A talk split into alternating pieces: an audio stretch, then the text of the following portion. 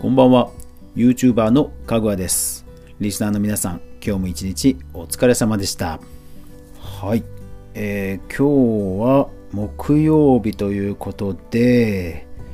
週末がもうすぐですがなんか もうずっと週末っぽい感じがするのは私だけでしょうか、えー、今日はちょっと、えー、ネット環境の話についてです。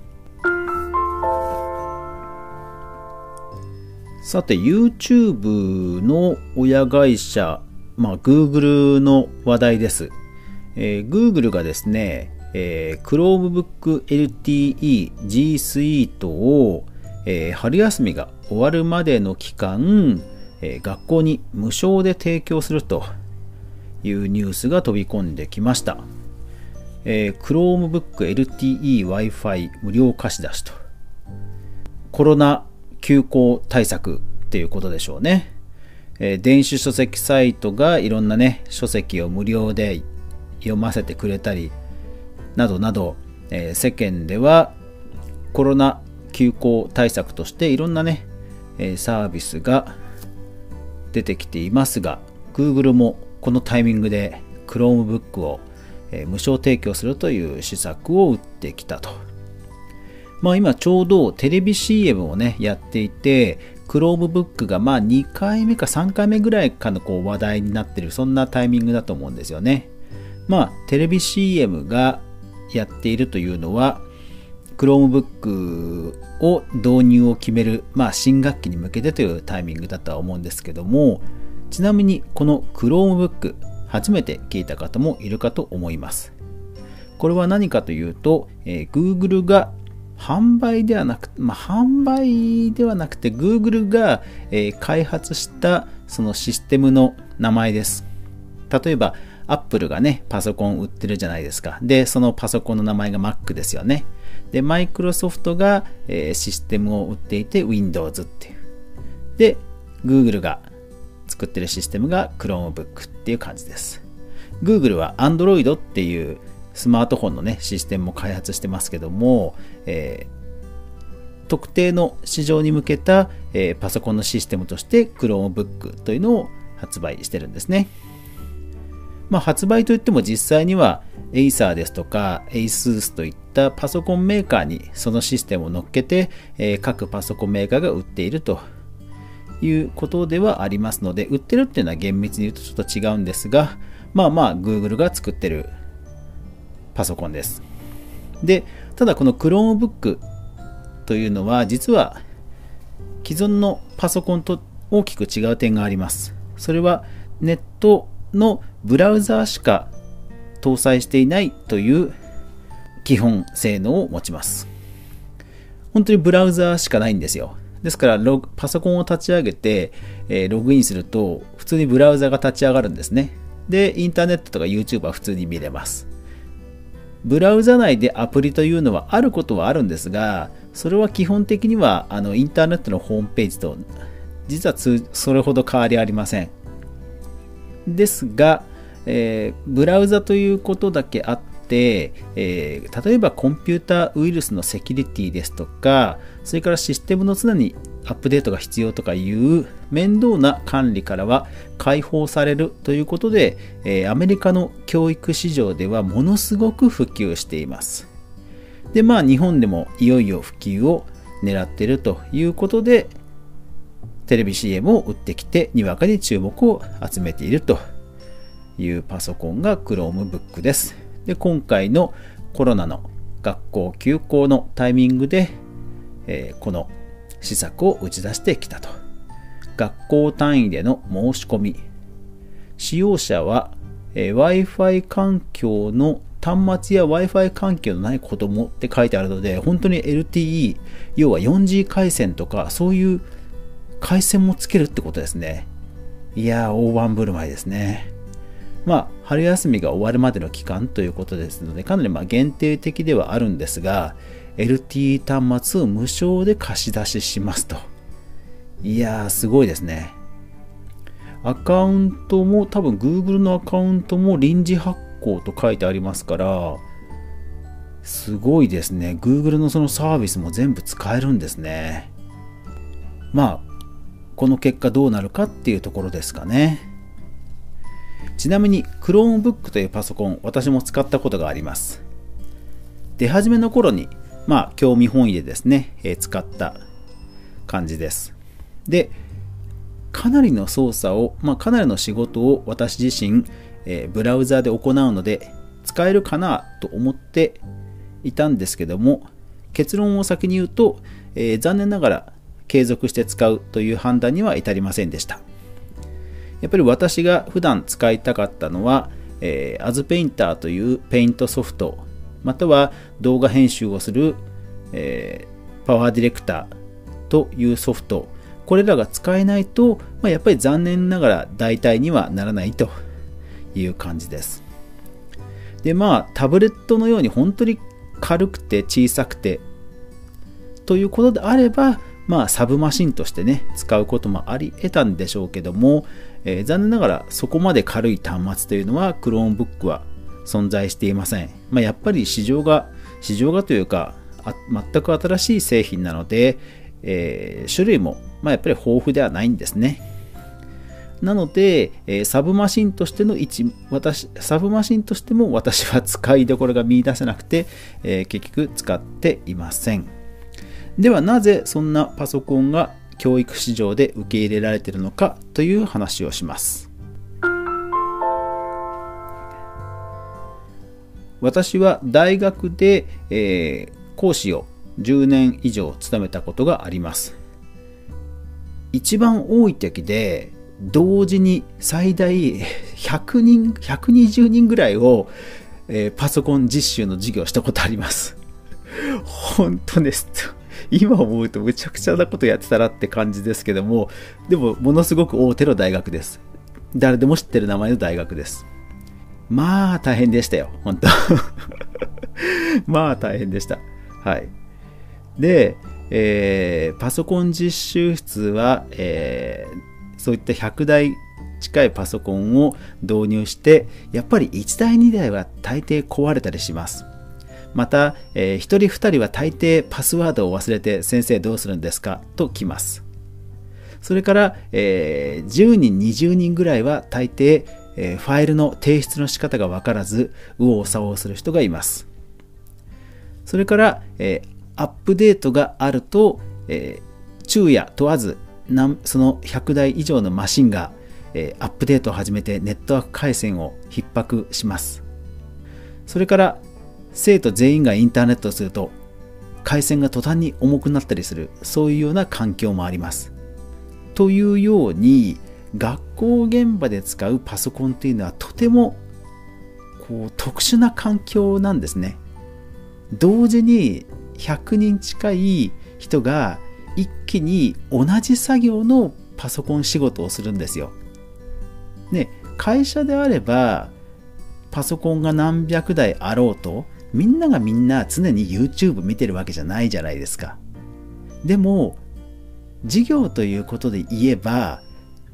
100人全員が一斉に同じ YouTube を見るっていうこともあり得るんですよね事業ですから。はい、じゃあみんなこの動画見てって言ったら、みんなが一斉に同じ動画見るわけですよ。ものすごいトラフィックが発生するわけですね。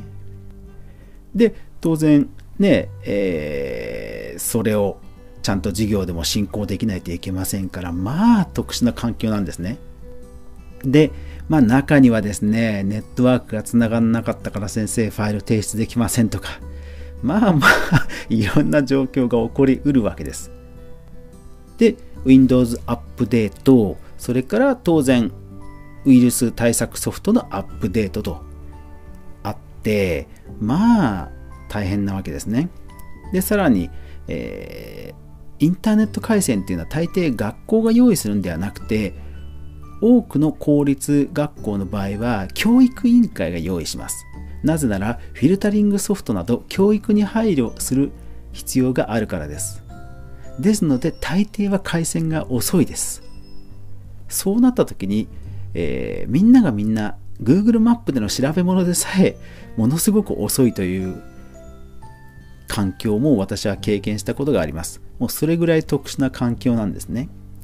ですから、えー、OS のアップデートが必要ないウイルス対策ソフトのアップデートも必要ない。まあアカウント Google のアカウントの管理は発生してしまうけどそれはまあ慣れの問題だと。いう状況は学校現場からしたらものすごく魅力的に見えるんですね。実際私も、えー、Google スプレッドシートや Google のワープロソフト、まあ、Google ドキュメントそれからインターネットで、まあ、授業をしてある程度ユーザー管理学生が、パスワードでログインするという作業に慣れてくると授業がかなり楽になったことを今でも覚えています。Google ドキュメントや Google スプレッドシートといったオフィスアプリケーションを使う分にはさらにメリットがあって、えー、みんなが一つの画面にチャットで、えー、議論ができるという、まあ、特典というかですね通常のマイクロソフトのオフィスにはできないようなことができたりしますまた、えー、Gmail もそういう意味ではそのまま使えますから、えー、メールでこのファイルを提出しなさいということも可能だと思いますなので、教育現場で受ける。で、しかもマシンは大抵の場合、マイクロソフトの製品より安いんですね。ですから、まあ、海外ではものすごく受けたんだと思います。じゃあ、日本でその流れが来るかというと、実際うちの、えー、学校、うちの近くの学校では、えー、Chromebook でいろんなことをやっている学校はあります。で、大学でもそういう、まあ、Chromebook というか、Google の、えー、システムですね、Google のシステムを使って、まあ、授業をするというのは、えー、よく結構あります。ですから、ゼロではないと思います。で、実はそのいずれも私立です。私立の学校なんですね。ですから、えー、私立の学校であれば Google Chrome をが普及していくというのは非常にあり得る流れかとは思いますただ残念ながら公立の学校はですねネットワーク回線が貧弱なことが多いそれから、えー、やっぱり教科書ですね今 Amazon で調べてみたんですが Google ドキュメントをベースにした学校教科書が存在しないんですよ。ですから多分公立ではその2つの面からおそらくクローンブックはかなり厳しいのかなと思いますね。特に厳しいと思うのがやっぱりその教科書ですね。教科書がないとですね、本当ですね、学校の先生は、まあ、採用に踏み切るのに躊躇すると思います。学校の先生というのは非常に多忙でして、え教科書に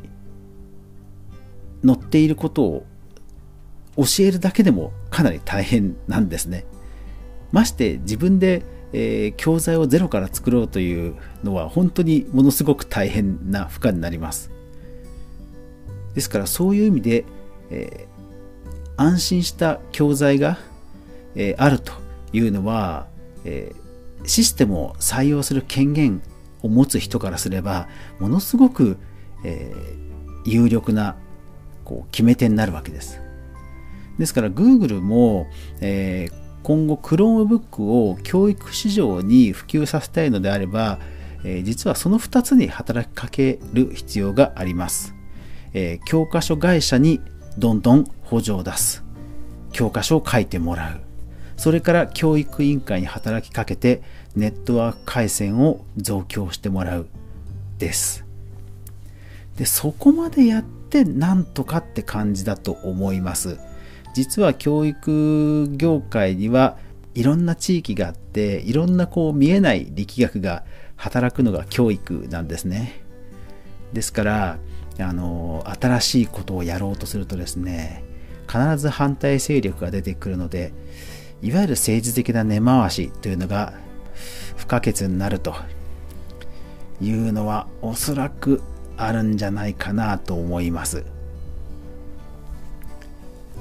まあ地域や学校にもよると思うんですがなかなかね教育制度というのは、えー、変えるのが大変だったりします。ましてお金が絡むと余計にそうだったりするので、えー、そのあたり Google がどこまで切り込めるかというのはまあまあ今後の注目かなと思います。Chromebook 自体は、えー、Chrome ブラウザと全く操作感は一緒ですので、えー、皆さんも、え、使い慣れてる Google 製品に使い慣れてる人はすぐに使いこなせるのであのメリットがあるかと思います。で今回はただこの Chromebook LTE ですから、まあ、回線も含めて無償貸し出しですからまあここで Google が、えー、回線仕様はそんなに使わなかったじゃあ大丈夫だなとなればもしかしたら回線も含めて提供する可能性も今後あり得るかもしれませんのでそうなるともうあとは教科書だけということになりますので、え、今年はもう間に合いませんが、え、来年以降教科書が出揃ったらまあ公立学校でもあり得るかなという気はしますね。学校教員をやっていた経験からちょっと Chromebook の、え、話題に食いついてみました。え、ちょっと YouTube とは若干離れてしまったんですけども、まあ Google のね、え、サービス展開ということでは全く無縁ではありませんので、え、いいかなと思って今日は取り上げてみました。いかがだったでしょうか？最後までご視聴ありがとうございました。あ、そうそうそうそう、あとあれですね。えっ、ー、と、週末、新企画をやりたいと思います。えー、週末はですね、毎週、えー、YouTube 界隈のニュースまとめをお届けしようかなと思います。その1週間で気になったニュースをまとめて一言二言添えて、えー、ずらーっと、え、お伝えしていく内容にちょっと実験的にねしてみようかと思いますんでよかったら皆さんご意見いただけると幸いです。というわけで今日もご視聴ありがとうございました。やまない雨はない。明日が皆さんにとって良い日でありますように。おやすみなさい。